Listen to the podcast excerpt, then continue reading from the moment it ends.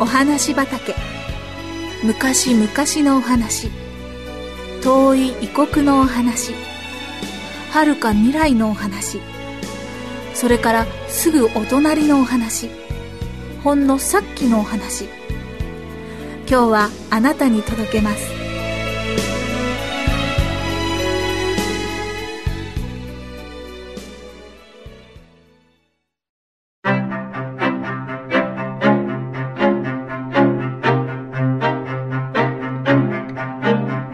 夜中からものすごくお腹が痛み出したアキラはエビのように背中を曲げて布団の中で丸くなっています。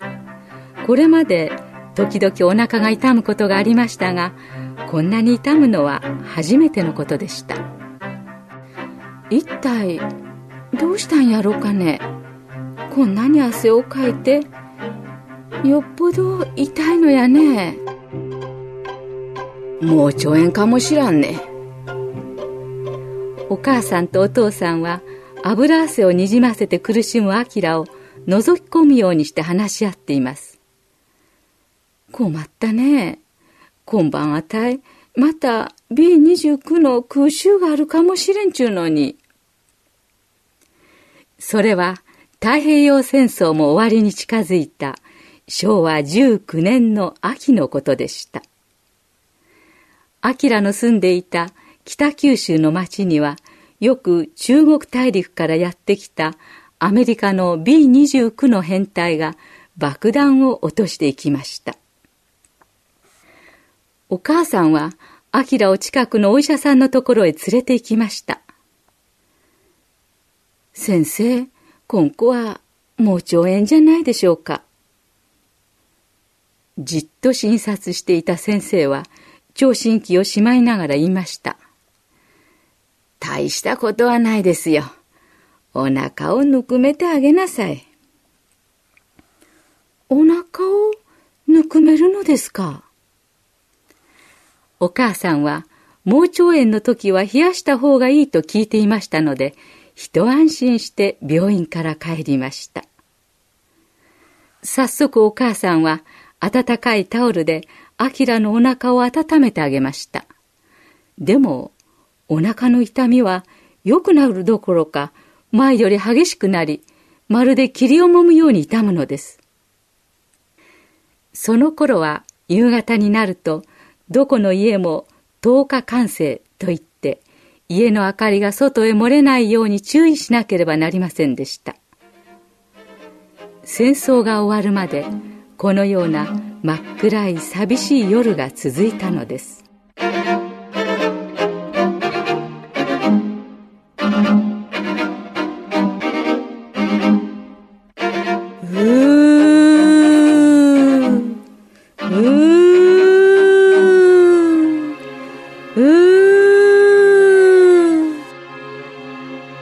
突然重苦しいサイレンの音が静かな夜空を引き裂くように街中に響き渡りました。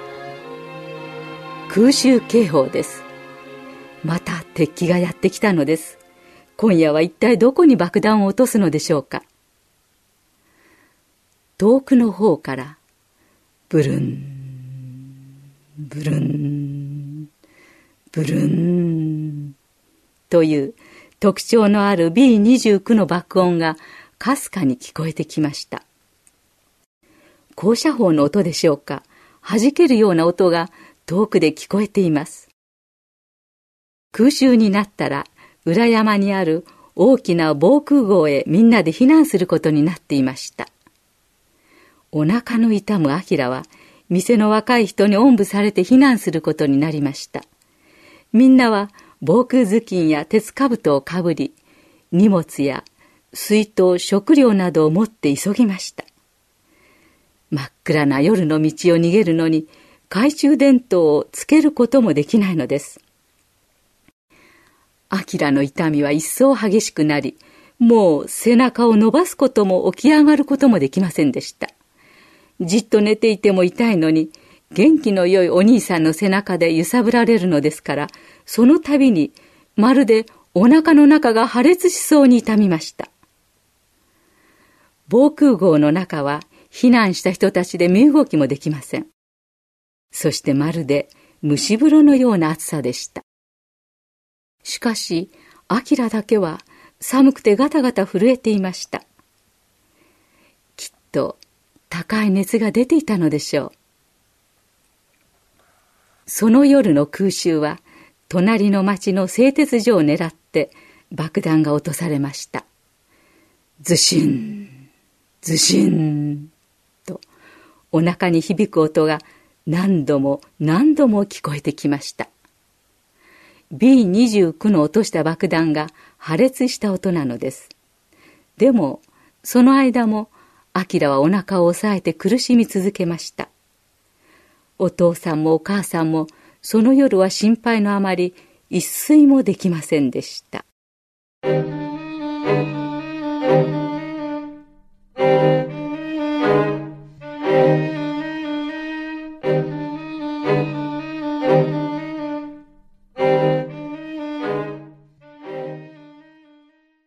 夜明けになって、やっと空襲警報が解除になりました。防空壕に避難していた人々は、明るくなった道を思い思いに自分の家へ帰ってきました。アキラもまた来た時と同じように、おんぶされて家に帰りました。しかし、お母さんはすぐその足で、今度は私立病院へアキラを連れて行きました。まだ朝が早いので、病院の玄関は開いていませんでしたが、当直の先生が出てきて、アキラの容体を見てくれました。先生は、アキラの診察をすると、真剣な顔になってお母さんに言いました。もう30分病院に来るのが遅れていたら、この子の命は危なかったですよ。もう腸炎です。それもすでに腹膜炎を起こしています。すぐ手術をしなければなりません。やっぱり盲腸炎だったのです。それなのに、お腹を温めたり、おんぶされて夜道を逃げたりしたので、盲腸が破裂してしまっていました。アキラはすぐ手術室へ運ばれました。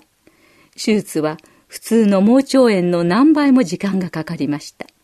しかも、手術の最中にまた空襲があり、そのため停電までしたのです。最後は、ろうそくの光で手術が続けられました。手術が終わっても、腹膜炎を起こしているので、傷口を縫い合わせることができません。傷口には管が入れてあり、中に溜まった海を出すようになっていました。しかも、その傷口は3日間も塞ぐことができないというのです。その間は絶対安静で寝返りを打つこともできませんでした。アキラの痛みは手術が済んでやっと止まりました。でも麻酔が覚めると今度は手術の後が痛みました。昨日の夜から痛み同士なので、アキラはすっかり弱ってぐったりしていました。アキラの病室は5階にありました。5階の窓からは街の景色がよく見えます。でも今はじっと上を見て寝ていなければならないので、窓の外を眺めることもできません。病室にはお母さんとお姉さんと妹や弟が来ていました。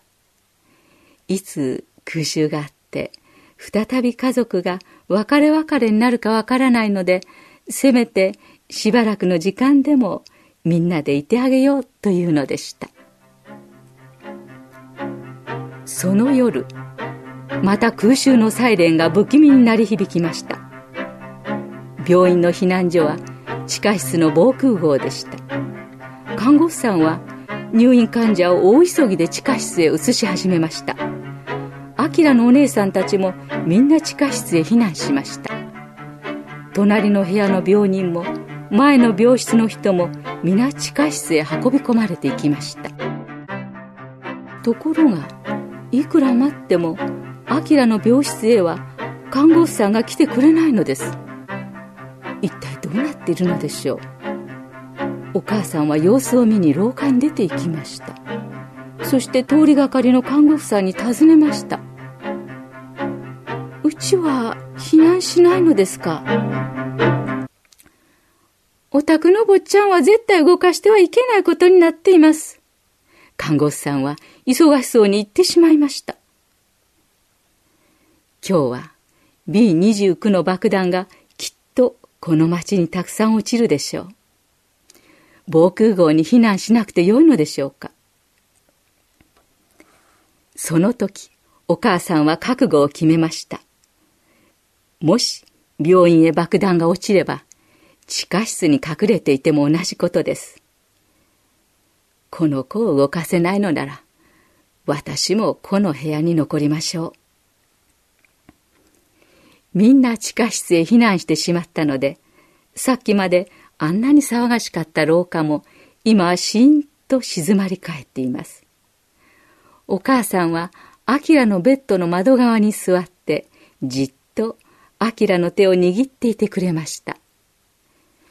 いつものように B29 のブルン、ブルンという悪魔のような爆音が聞こえてきます。シュルシュルシュルシュル、ズシーン、ズシン、ズシン。爆弾の落ちてくる不気味な音がお腹に響いてきました。アキラはお母さんの手をしっかり握りしめました。あきら、心配せんでええよ。母さんが一晩中ここにおってやるから。お母さんの顔が真っ暗闇の中で微笑んでいるのがアキラにはよくわかりました。お母さんの手はあったかく、そっと握ると、すぐ握り返してくれました。爆弾が落ちてきたらどうしよう。と心配していたアキラは、お母さんの手の温かさにすっかり安心してしまいました。その夜、爆弾は町のあちこちに落ち、その度に病室の窓がぐらぐらと揺れました。お母さんは、アキラをかばってじっと窓側に座っていましたが、やがて鏡を持ってきて寝ているアキラに空襲で赤く燃えている夜空や打ち上げられる高射砲の弾が赤い火のを引いて飛び交うありさまなどを見せてくれました。それは戦争になって以来見ることのできなかった夏の花火大会のような眺めでした。アキラはお母さんの手を握って鏡の中の空襲を見ているうちにいつの間にかすやすや眠ってしまいました。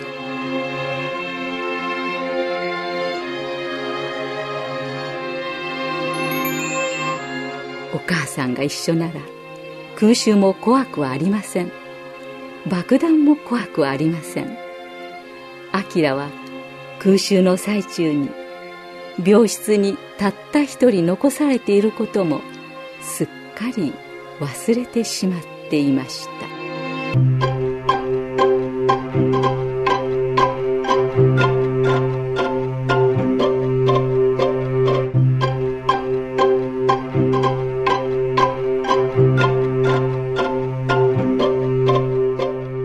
その時小学校5年生だったアキラは今では立派な牧師さんになりました。そして今でもあの空襲の夜のことを時々思い出すのです。お母さんがあの夜一緒にいてくれたこと。